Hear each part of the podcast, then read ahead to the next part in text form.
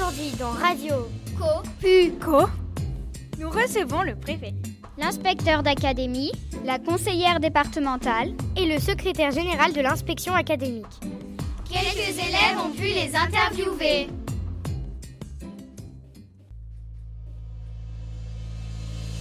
Nous allons maintenant vous poser quelques questions sur les valeurs de la République et sur les stéréotypes pour notre web radio.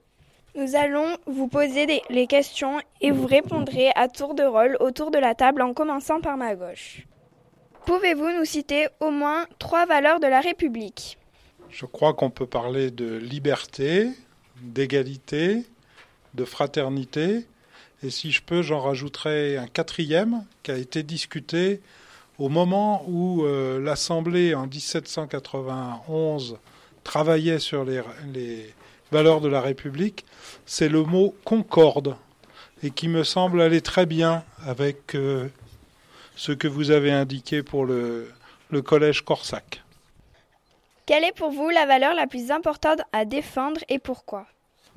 Alors c'est la liberté qui pour moi est la valeur la, plus importante à défendre. Euh, vous vous souvenez encore, il y, a, quelques années, il y a eu un, un attentat, on peut dire des meurtres chez Charlie Hebdo. Vous vous souvenez, c'était en, en, 2015. Et ce qui était effectivement visé, c'était la liberté de la presse, la liberté d'expression. C'est la liberté d'avoir sa propre opinion sans euh, effectivement craindre pour sa vie. Donc c'est la liberté. Merci. Quelle est pour vous la valeur la plus en danger? Peut-être la démocratie parce que aujourd'hui on a parfois des pays qui ont du mal à faire respecter la démocratie et en France il faut savoir qu'on a une certaine chance et liberté d'expression qu'il faut vraiment garder pour euh, tous et toutes euh, pour les générations à venir, c'est très très important. Passons maintenant aux stéréotypes. Pouvez-vous nous citer un stéréotype? Très difficile de vous citer un stéréotype, même si j'en connais beaucoup, et même si euh, mon cerveau récuse à vous en citer un, mais euh, c'est quelque chose contre lequel euh, chaque jour nous luttons, chaque jour nous nous engageons, pour euh, justement que la prochaine fois que vous posiez cette question à un de vos interlocuteurs, il puisse euh, faire comme moi, ne pas être en capacité de vous donner un stéréotype.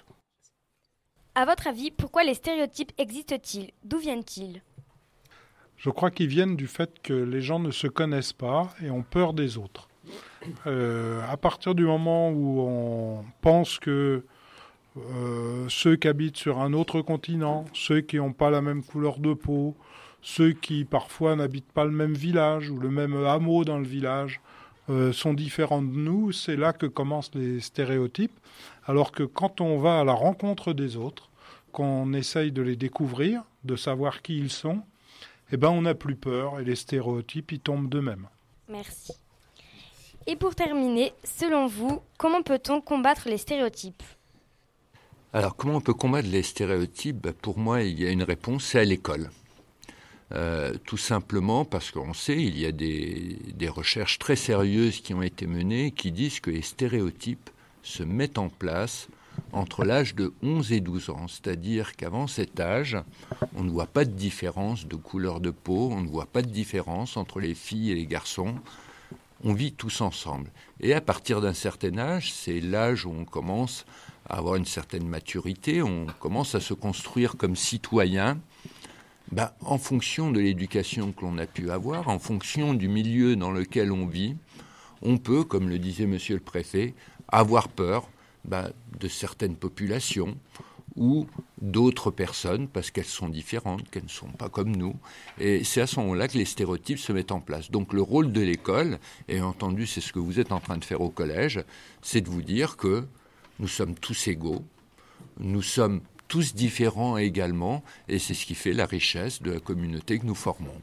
Alors ça, c'était les questions des sixièmes. On va passer aux questions des cinquièmes sur le thème du racisme. Chacun a travaillé son thème. À présent, voici des questions sur le racisme. On continue le tour de table. Qu'est-ce qui symbolise le racisme pour vous? Le, ra le, racisme, pardon, c'est quand on ne tolère pas la différence et qu'on fait preuve de discrimination. Il faut arriver à garder cette image de grandir ensemble, de vivre ensemble et de pas avoir de sentiment de racisme parce que nous sommes tous égaux et ça passe par l'éducation, ça passe par les activités sportives ou culturelles que l'on pratique, ça passe par la voie professionnelle quand on travaille, mais ça passe aussi par la vie de tous les jours et c'est très très important d'être tolérant et ça nous apprend à vivre tous et ça nous fait grandir tous tous les jours. Merci. Avez-vous des exemples anciens?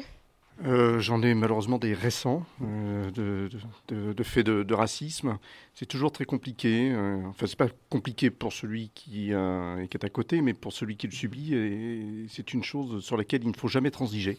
lorsqu'on est témoin, lorsqu'on est soi-même visé par un acte de, racisme, il ne faut jamais se dire c'est pas grave, on, laisse couler, on, fait, on fait comme si on n'avait rien entendu. Il faut être une vigie, une vigie de la République pour que chacun puisse y trouver sa place. Voilà, et ne pas laisser le racisme euh, prendre euh, tous, les, tous les espaces dans lesquels euh, chacun d'entre nous évolue.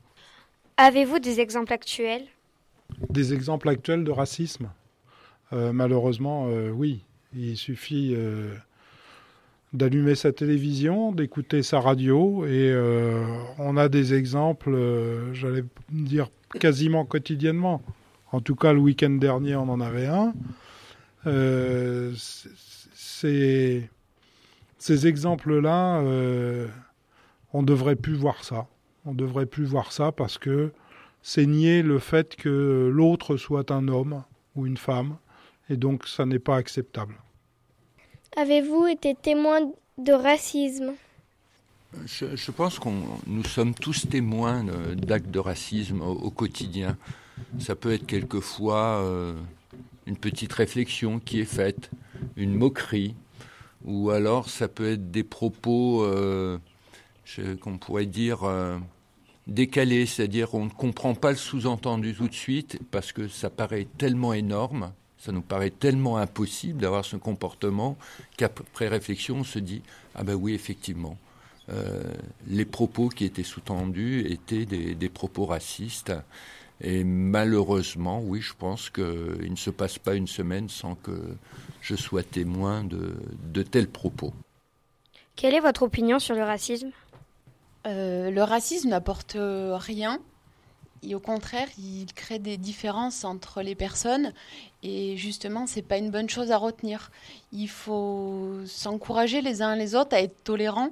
Et ça permet d'avoir une meilleure euh, une qualité de vie pour tous et garder cet esprit de cohésion et de vivre ensemble les uns avec les autres et de s'aimer les uns avec les autres. Quel serait pour vous le meilleur moyen pour lutter contre le racisme? Celui que vous utilisez aujourd'hui, cette web radio, elle est, est, très bien. Elle est euh, un moyen de communication euh, destiné à l'ensemble des, élèves de cet établissement. Je crois qu'ils auront à cœur de l'écouter, ils auront à, cœur euh, de participer, j'espère, au, débat.